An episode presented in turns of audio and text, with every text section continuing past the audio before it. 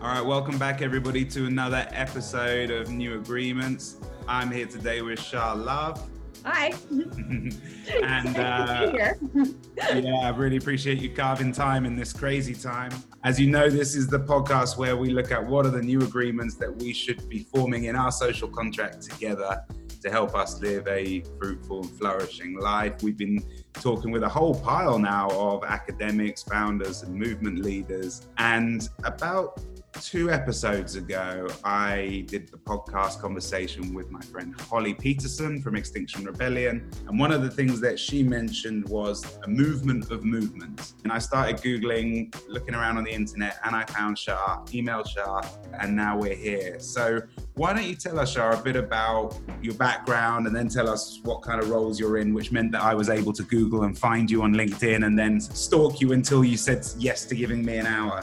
Yeah, well, thank you so much for the invitation um, to come and talk to you. Actually, I'm super excited about the conversation we're going to have, and um, I'm really kind of quite um, quite keen to really tune in to um, not just what has come before, but the conversations you're going to be having going forward. Because I think this is a really unique moment in time and one where there's so much wisdom and experience that's starting to come together. So, so thank you for the invitation to, to be in conversation with you and hopefully to expand out the conversation with so many of your viewers and listeners who are interested in this topic. So, you asked me where I am and where I've come from, if I'm going to sort of kind of summarize. Yes, please. So I currently have a really kind of cool role um, at the Saïd Business School at Oxford University as an entrepreneur in residence. And that's where uh, the Movement of Movements project has really been incubated. And so before we come on to this whole concept of movement of movements, then, which it seems like you're in a really good position to talk about, I'm just desperate to know a bit about you. You said you're from Canada. What is that journey? How did you end up in? Are you in London today? I am. I'm calling you from uh, the southwest of London, where the sun is a little bit bright and shining in. One of the words that I've learned a few years ago and has really shaped um, my outlook, like it's kind of like a personal philosophy, is this word heliotropy. And uh, from some of your, your viewers and listeners will know that from botany, heliotropy is a word that's used to describe the tendency for plants to grow in the direction of the sun. So you can imagine this like field of sunflowers, and that as the sun kind of crosses the sky, you see the, the, the blooms of those sunflowers sort of following it. And the reason why I love that word and I love that sort of philosophy is uh, because I think we as humans are not that different than our cousins in the flora community. I think we will grow taller and stronger and faster when we are motivated by things that are full of warmth and light and positivity rather than the fear and the despair. And, and that's not to say we should be like ostriches and putting our heads in the sand, metaphorically, because we need to appreciate the urgency and the challenges that are existing in this world right now. But I always find myself naturally leaning in, in the direction of the sun. And that's why you might see me as the sun is kind of coming, know, I might sort of start going off, uh, going off in an angle but anyway, so you asked me about my background, and, and again, I, I am from Toronto. I'm born and bred in Toronto, and I, I love my hometown. I've been living here in the UK now for about 12 years, and there's a wonderful love story that is about that journey, which probably I, is not necessarily the subject of the movement of movements. Part two, part two. Yeah. Part two. I grew up in a very big family, including uh, incredible mom that was uh, you know a lawyer and she sort of was at the supreme court of canada at a really young age and she's always sort of fighting for justice and i think that had a really big impact on me. And then my dad is uh, a deep deep environmentalist. He mm-hmm. actually was on the team that came up with the three r's reduce reuse recycle. So i have these like vivid memories growing up as a kid you know being taken to restaurants and like actually bringing our own plates with us because we never wanted to create waste um, and i'm the eldest of five so we kind of grew up in a big family which also meant that you know you get really good at learning how to work and engage on a regular basis with people that are different especially kind of as a bit of a, a mini kind of tribe which is what we mm-hmm. were um, I'm so the youngest family, of four. Oh, so you know, big families, right? Like big families. There's a whole level of negotiation that you learn uh, at an early age that yeah. you, can't learn that at school, I don't think. Uh, Marine Corps level training. Yeah, exactly. Black belt, black belt. I actually started out with a background in art history, and that was what I, I studied at school when I was at university.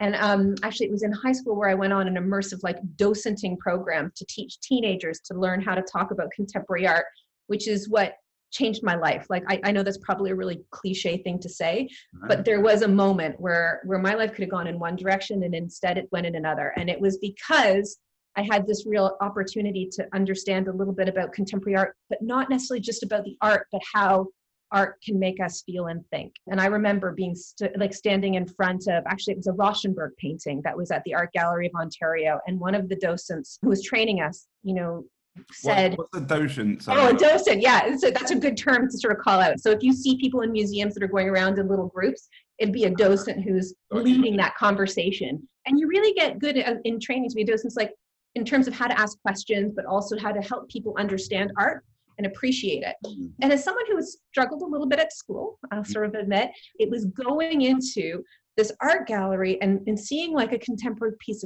of work and someone saying, you know, just know there's no wrong answers. It's genuinely about how you feel and what you think.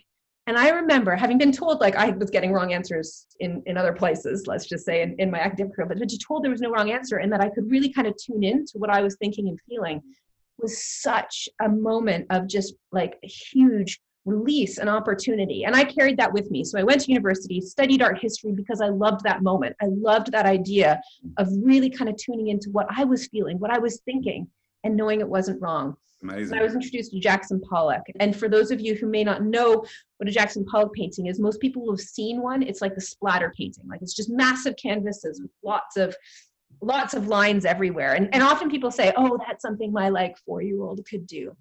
And that's fine because actually it, it's a tr- it's the next level of this whole idea of there's no wrong answer. Let me just add to that quickly. Yeah. I, mean, I feel that um, in a way, I, I, love this phrase, dos, docent, right? Docent. Yeah. Yeah, because I feel like in a way that's what good coaching is in general. The journey is to try and get you to be okay with your authentic self. That's the starting point, and often we have to go right back to childhood, which is why the woods is so great because it's such a playful non-doing space. But once you connect again to that place of oh i really feel this or i really want that then from that place then you can grow back up the levels and start deciding well what shall we do then you know? But without that connection once it's lost you are lost indeed. You know there's a there's a part of me that aspires to be a docent for life helping people to walk around and engage with life in a way that hey how do you actually look at this movement it's okay. Whatever your answer is is okay. Anyway totally. please carry on. Totally totally. And, and and i think there's like there's three c's right mm-hmm. to this which is i think the things that are really important for us to all get really good at are to look at the world and think critically right? So see what i'm most think critically about what's happening because like we need to have our eyes open. We need to see things and be willing to challenge what's mm-hmm. happening right now to truly understand it. So thinking critically there's also something about how you communicate and that's why it's really important to find our voice. So having the confidence to be able to look at a Jackson Pollock painting and say, I like that or I don't like it. Having a, a, a way to talk about it and mm-hmm. express what you're feeling. So critically communicate and then, you know, coming to the movement of movements, it, it's really about figuring out then how we collaborate. Like how, how do we work with other people in order to, even if they have different views on what that Jackson Pollock painting looks like, how can we have a conversation about it? And this brings me to why I use Jackson Pollock all the time, actually, when I'm doing my teaching at Oxford. So, actually, I'm just kicking off a class later on this week um, with the title Systempreneurship and how to innovate for oh, impact. Oh, systempreneurship. Systempreneurship. So, like, okay. how do we take what we learn as entrepreneurs or entrepreneurs but actually apply it to the changes that are required at a systems level. And actually, like one of the first slides I have for our first class is a picture of a Jackson Pollock painting, because mm. actually, to me, that is the most clear graphical image. It's the visualization of a system. Yeah. And a lot of people talk about Jackson Pollock in different ways. They can say it looks like frozen jazz because he used to listen to jazz while he was painting and splattering. It's great videos of him doing that, which I would really recommend actually to see how those paintings materialize. But also, when you ask people, again, this is sort of the docenting coming back, but if you ask people, what do they see in a Jackson Pollock painting? It's incredible the spectrum of answers. You get some people that see a spider web, like just a web of, of lines. You see, have some people who answer, I see a cityscape, like I see like a city at night and all the different sort of lines connecting people. I was with this amazing group of social workers from Hong Kong, and one of them said, it looks like I'm lying underneath the tree and looking up and watching the light coming through wow, the branch. That's a cool perspective. Super poetic, right? But that's exactly what the, the Jackson Pollock painting, I think, inspires is that if you really let yourself go, you can look and you can see things in there. What I hope we can we can do is is get people to engage in this idea of the system we have currently really mm. does need to be changed. And and how do we start thinking about it and again first it's about being able to see and, and be critical um, either positively or negatively like look at it truly and then tune into what you feel about it mm. what your role you see as an actor in that system might be and then think about how you can communicate it but again and then coming to the movement of movements it's really about how do we find ways if we want to change the system yeah. recognizing a jackson pollock painting is not just one color it's like yeah. all these textures and lines that are kind of interconnected. So if we're going to change that system, we need to respect, appreciate, witness, and then engage in that interconnectivity. Okay. So before we come on to that, because I want to spend some time on that and, and, and push some things around, but just on your three C's there about thinking critically, communicate, and collaborate, I actually think that thinking critically is something that a lot of people haven't really learned and won't feel familiar with. So the order of them in my life has been communicate. So find that voice, that true connection that you're describing as the first first and foremost thing. Now you've got something to play with. Do you know what I mean? If you've got that voice and that connection, you've got something now. With that, I've managed to collaborate with people. And then from that, I get to hear their other perspectives and let them influence mine. And then from that, I'm then able to learn what it means to think critically because through those other voices, I get to see a critique naturally of, oh, my voice isn't the only voice. There are other voices, and there might be good reasons why. That's how it works for me. And for others listening who haven't ever been exposed too much to what it means to think critically, that might be a a route mm-hmm. may i jump in on that one? Because actually what i would i would encourage people to think about is not it as a linear or sequential line. I actually think it's circular. As you said you learn something new and maybe that helps you think critically about something in a way you hadn't. And then that means you need to reframe your communication around how you're you're you're you're expressing um, or how you're communicating around it. So I just, and I realize as I'm doing this, I'm kind of doing like a little bit of like great dance. And I agree with you about the circles, not lines. But also, you got to jump on the carousel somewhere, even if it is going round. You've got to you got to pick your place to jump on.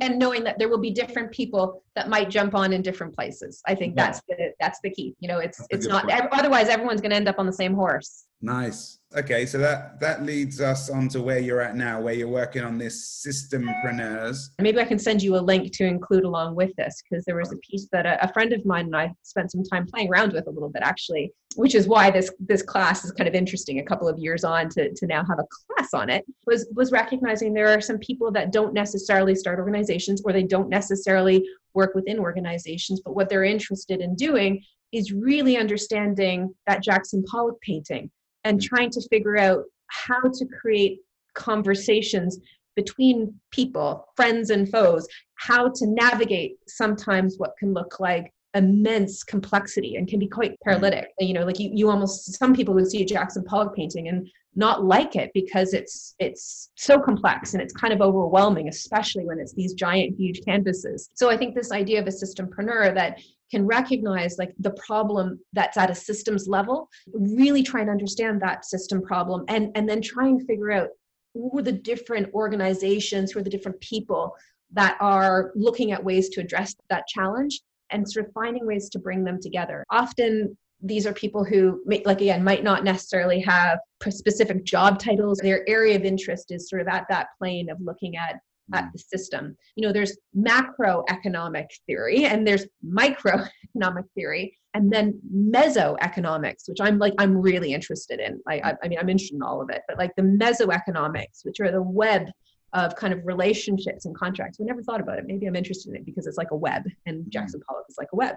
So again, there's like this magic in, in the, the mesoeconomics that I just think is super interesting. And I feel like that's the place where um, a lot of systempreneurs play. I guess the question is how do you, as you're sort of pulling this curriculum around it together, think about quantifying that? Because within an organization it's quite clear isn't it? You can say how much money have they raised? How many people work in the organization? How many products do they put out? How much effect do they have on in the environment?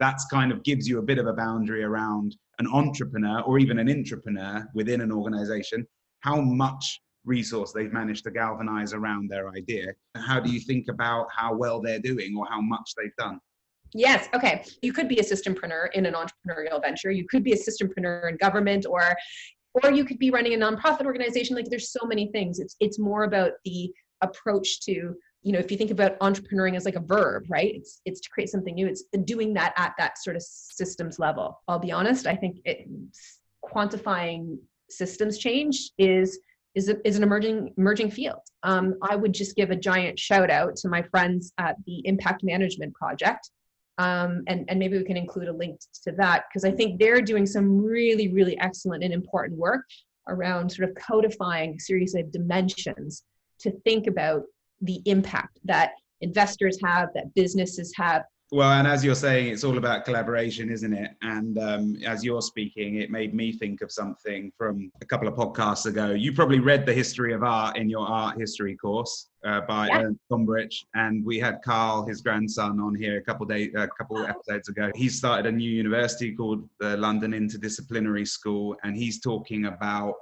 a networked conception of education, looking at the different um, disciplines and uh, parts of uh, knowledge that students have managed to assemble in their minds and looking at the quality of the connection. So how far, how big a, a gap was it from Jackson Pollock to neurobiology. And if you attempted that, you get a mark for bravery and you get a mark for execution. So all it's making me think is it might be interesting for Carl to speak with your friends at the Impact Management Project because there might be something about valuing the work that systempreneurs are doing where the conversation they're trying to hold, whether that's a dinner party or a Zoom call or something broader, if the conversation they're attempting to hold and doing actually not like a great job at in the world's eyes, but actually the gap is so big that they're trying to hold between these two communities that n- are not speaking in any other way, there's value in that ultimately, whether you choose to quantify it or not. Basically, I think something in the same network thinking that could be cross pollinated, basically.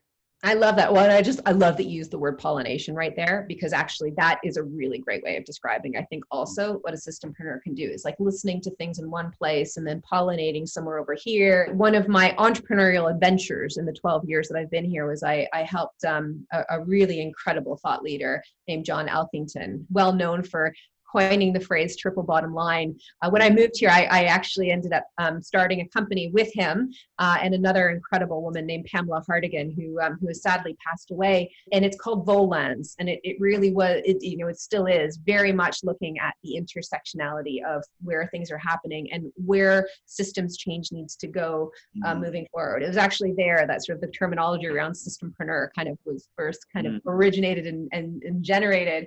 Um, but the reason why I reference it is because John, who uh, who who is um, you know the mastermind behind sort of a lot of this, um, describes himself as the chief pollinator. So I just mm-hmm. you know there's something really quite magic in that language. But I also just wanted to riff a little bit on your on your point about this intersectionality because I think that is that is so critical and it kind of links to the movement of movements because actually one of the ways we frame it is that today's the world's challenges are interconnected we know that and therefore the solutions must be as well and that's like the hypothesis that we've been really moving forward with the Movement of Movements project. But again, if we use like art history as a little bit of a, um, you know, a roadmap, I mean, uh, one of the books that has really inspired me and moved me was a book that was written by a man named uh, Frans Johansson. It's called The Medici Effect. He looked at the Medicis and and what happened in sort of in, in emer- the emergence of the Renaissance, which was like a cultural, also an economic, and like a, a, a real kind of Renaissance in its true sense across so many different dimensions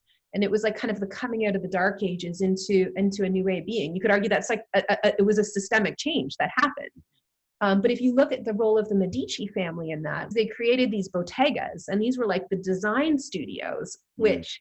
Were where the artists work. But actually, it was about creating spaces where you could be inspired by the leading thinkers, whether they were in philosophy or economics or um, astrology or art you know we think about leonardo da vinci because he's obviously an incredible painter and but he also was a scientist and he had an engineering sort of mindset on all of this as well so all that's to say is that i think we really do need to like really look for and lean into those places that mm. create the conditions where we can be sort of inspired by different forms of thinking in different areas of expertise which then can, can kind of fuel the thinking that we have in the particular domain that we, we might want to work in. It's, it's one of my favorite subjects. I know we've got like 10 15 minutes. So let's get what what is the movement of movements project then? What is that?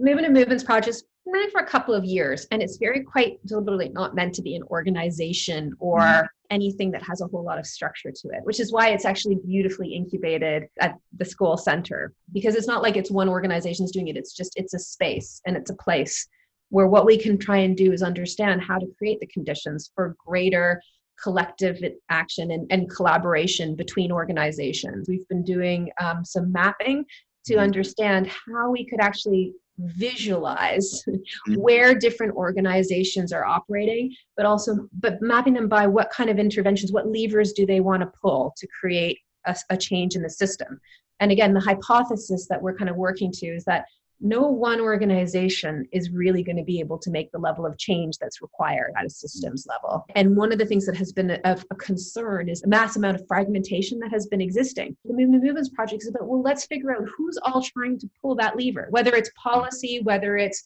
new forms of accounting, whether it's revisions to business education or convening networks of leaders. Let's find all the people that are trying to address that particular lever and let's get them all to put their hands on it and mm-hmm. pull at the same time. And I think that's how we're going to really sort of see some of the shifts. So once you know who are the organizations that are working on a similar lever or similar challenge, then we have a really interesting conversation we can create. And it's not about like merging these organizations, it's just about getting them to collaborate. And in that sense, is it is it an example of systempreneurship? That this is this project an example of that? What we're trying to do is is create some space for systempreneurs who who want to work. And let's be honest there's so many of the organizations that are there that are working at that systems level. So we did spend some time trying to document some case studies kind of do like a 101 on movement theory just so that there was sort of like a baseline of what what what is a movement? And like let's just make sure we're all clear in some ways on what we're talking about when we're using words like docent. And so there's a primer and then and then there's like the maps and there's a bit of a navigation of how to use those maps. And i should be clear that the first set of maps we did were really focused on climate action movements. So we mm. had about 40 organizations that we mapped again based on a bunch of different levels but the one that was really interesting was what are the different like interventions or, or activities or strategies they have? And, and you can see a visualization of where there's sort of like a concentration. Is it public it is, it is. It's all on the website, so we can we can hyperlink to it for sure. Actually, the impact management project that we've talked about is is used as a as a case study. And right now, what is so exciting about the time that we're living in is that there's really real time action that's happening. And so I've been really inspired by Imperative 21, um, as a great example of the a mobilization of a movement of movements. There's a range of organizations that have really come together as allies. We're calling it allies in systems change and working together to figure out how to enable deep levels of collaboration, but also agreement on a series of, of imperatives um, that, that we can kind of all agree to uh, in order to progress the work that we do together forward. So that might be something fun for people to tune into as well. Yeah, nice. And we'll include the links in for that as well. I think I joined one of the calls the other day and it was very inspiring to see all these different people, some pretty senior people in society as well in there. Before I ask you about what your new agreement uh, is, I just want to come back to that lever idea because for people who have not worked on this kind of conceptual level before and it all might sound like just words, I can say that as a small business entrepreneur, I have experienced that. When you're trying to raise a round of, let's say, a hundred thousand pounds or a million pounds, you you heard the cats is the phrase that's often being talked about, where you've got to get all the people with all the capital, all the money, got to get them all around at the same time, and you have to create as the founder, as the person raising the money, you got to kind of like lock them all down onto a deadline, get them all to put their name on the sheet, but somehow the network effect of them all hovering around the business is what kind of pulls the thing together. And it's hard to hold the space, but boom, you get all the money in and then you've raised your round and off you go. And I guess at a meta level, I think it's kind of what you're describing here is that you can have a little spark of a movement over there, you can have a little spark of an idea over here, but if you can stack all the different uh, bits of heat on top of each other, and as you said, on top of the lever, and you you kind of act as the person herding the cats, then you can intensify that heat, potentially get combustion in a way that if it was all spread out and fragmented, I think was the word you use, you might not get that same emergent effect. Yes, and yes, and um, I one of the things I, I feel like maybe hasn't surfaced as much as I would like it to in this conversation is is about it's it's about yes agreeing on the lever but also appreciating differences because actually going back to the medicis like what we do need to make sure is we have not everybody um, all sort of in hyper agreement on everything because then that's missing the real diversity and the sort of stretch that we need to make sure we go through in order to think critically um, in order to form that communication and then collaborate. Really kind of again holding the need to to be a, agreeing on enough that we can move forward, but recognizing that we have to hold the space for really diverse conversations and diverse opinions. And actually, you know, just last night, we've got this little kind of community that's forming called UK 21, mm-hmm. sort of a forum or a space. Not, again, not an organization, but a space. And we had this campfire last night we're calling them virtual campfires because again they're not meetings they're like like the same feeling as we would be on like example a beach in your backdrop there like that picture like a little campfire where people are coming together and being really human and getting like you know smoking their hair and eating marshmallows and just being really real and in the moment. What we wanted to do is quite purposely be as open as we could be. And we were not diverse enough. I will number like say that off the bat. Mm. um, but the line that we wanted to really anchor it was actually a line that i learned from a good friend named pedro Tarak in the sort of b corp movement. And he said it's more important to be together than to agree. And so mm-hmm. again if we talk about the levers and like again this idea of in, in, a, in a view of getting a lot of people to all pull in the same time that is based on a level of agreement but but i want to be clear that it's really important to make sure and it's more important to make sure that we are holding space and being together with people that we might not agree with. So do you think we need any new agreements then? We need some new agreements.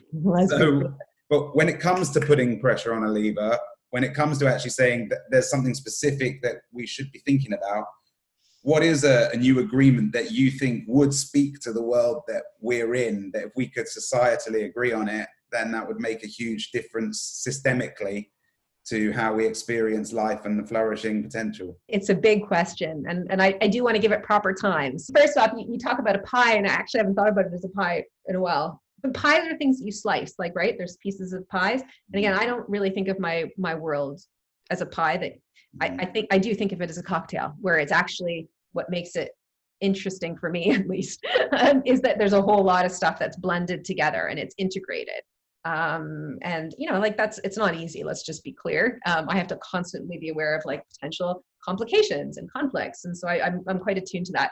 And i also can be clear that it's just like any good cocktail. Like sometimes you can get too much one ingredient in there and it can then make you like a little hang, hungover. Mm-hmm. So I'm, I'm constantly trying to figure out what that right cocktail cocktail mixes. So to your question about what the specific, like what, what the agreement is, one of the things that we have been spending a lot of time at B Lab UK talking about, the premise that we do believe that business can be a force for good. And what we have in the B Corp community are here in the UK you know 300 like living breathing examples of businesses that are operating for the benefit of both planet people and you know their shareholders. So in other words to become a b corp as you will have heard from cressy it really means equally considering your shareholders and stakeholders and actually making that legal. So uh, another like condition of becoming a b corp is you actually have to change your legal constitution your governing documents to make it that explicit to make it explicit that your director's duties of your business are to, to equally consider shareholders and stakeholders. Mm. we think every business should do that. Now, not everyone and not every business will be a B Corp, let's be clear. You know, yeah. that is that's not what I'm saying. But I think that there is something to be said about how we look at the company law, the Company Act here in the UK. One of the projects we've been really looking at is this idea of operation upgrade. Mm-hmm. So if there is a moment we are in right now, sort of reset the role of businesses in society. One of the things we think we need to do is upgrade what the conditions are to be a business in society today. And so, our very kind of clear point of intervention is to go and look at the Company Act and say, actually, in Section 172, we should make sure that for all businesses, it is explicit that the director's duty must be to equally consider shareholders and stakeholders. It should be to be clearly articulating what the purpose of the business is, like what material positive impacts that business is creating, and also to be held to account for it by reporting on it. I don't think it's just policy. We also need to think about the ways in which we support and create a culture where this is what it means to be doing business in the 21st century. So that's the agreement that I would like to see. And I would love it to be underpinned by the voices of people. I would love it to be something that, again, we have material evidence that shows that this is what people want. They want businesses to be doing good. Um, they want businesses to be a force for good, and that we have the law and the culture that allows businesses to really do the best that they possibly can to meet the needs of people and planet as well as other stakeholders and shareholders that they have to consider. I think what you're talking about is a a new agreement between directors of companies and shareholders of companies where you're asking the shareholder to accept that there should be other responsible parties in the shareholders agreement in the foundational documents of the company rather than just to them. That's that's at its core level what it is right? It is but it's also about recognizing that the purpose of the business itself. Um, so I would, I would say it's it's not just the duties of the directors but it's actually how the business engages and considers stakeholders. And those stakeholders are the local communities that the businesses operate in the supply chain the workers their customers and future generations by way of their consideration of the environmental impacts. You're talking about making that narrative mandatory within the agreement, right? So I would I wouldn't say it's a narrative. I think a narrative um, it, I mean, it is a narrative, but actually, it is about um, you know making it quite clear and explicit um, that those that this is what it means to be uh, a running a running a business. Like you have to adhere to adhere to that yeah. company act. I, I, think we're on the same page. And then the the next agreement on top of that is then trying to get the government to agree that this kind of agreement between the people running a business is the right kind of agreement that we should look to standardize with everybody. So that's cool. I hadn't thought about it in those sort of relational terms before. So then the final question, then, just back up into this world that we're in right now, mm. is you know, we've got the XR protests popping up every six months. We've got the Black Lives Matter. We've got coronavirus. Like, let's say you you win. Let's say what you're trying to do works and it scales, and and B Corp standards of organizational engagement with the world becomes normal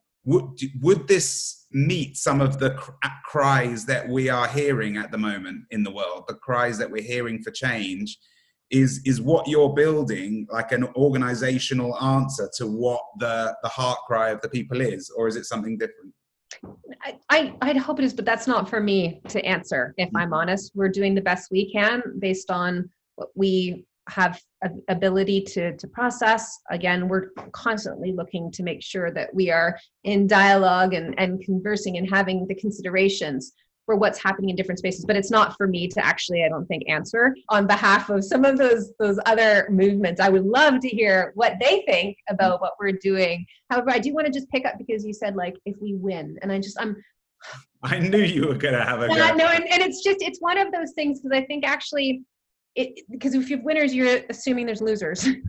yeah, the old company structure. Yeah, I, I, I actually am more again coming back to like my heliotropic view is like ultimately I think everybody should be winning. Like we, we should make it so that um, that it's not seen as there's people that are losing losing right. It's it's how do we create people losing? The idea is losing, but but I just we have to be careful of that because that's setting up a binary condition yeah, um, do you want? Do you want like?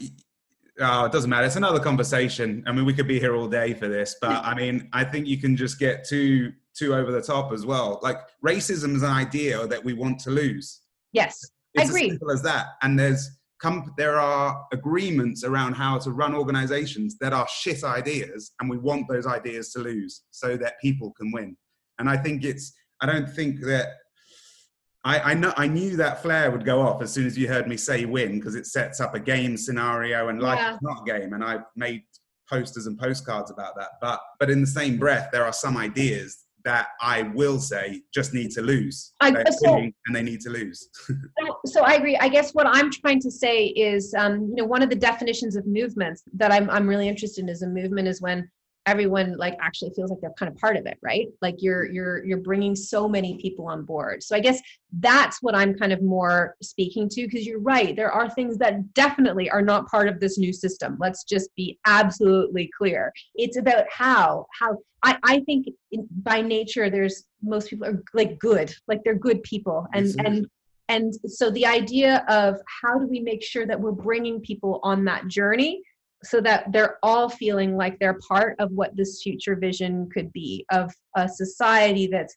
equal it's just it's inclusive and it's regenerative by design. Like we have to figure out the ways of bringing everybody on that that journey. So you're right there's things that are not on that journey. There there are things that shouldn't be in our world right now. I feel like sometimes i've been worried by some of the the military analogies that are out there and i feel like we we need to be working together and that's kind of the spirit of the movement of movements. Couldn't agree more.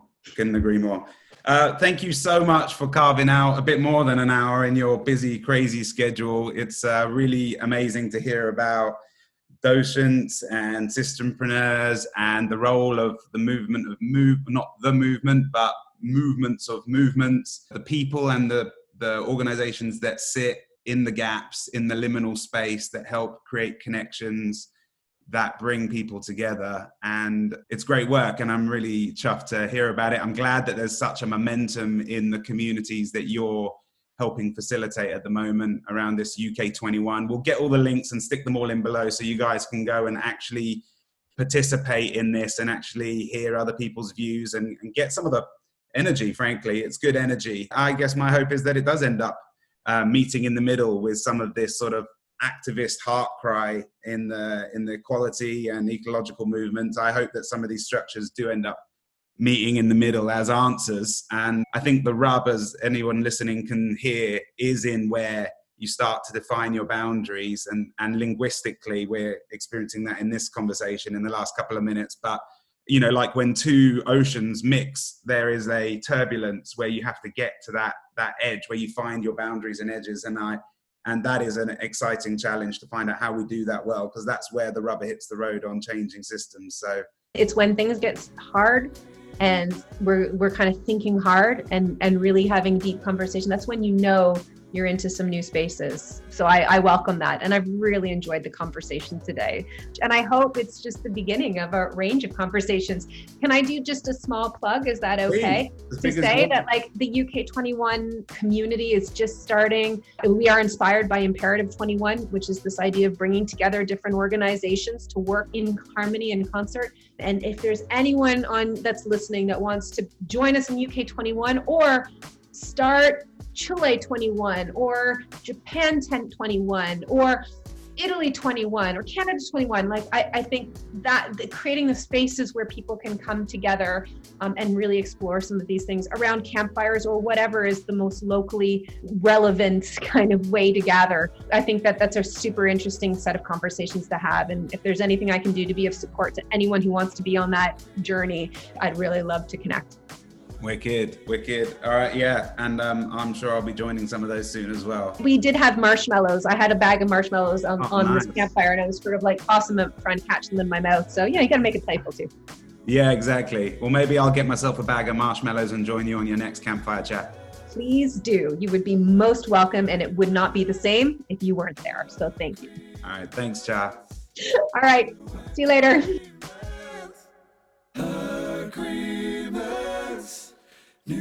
agreement.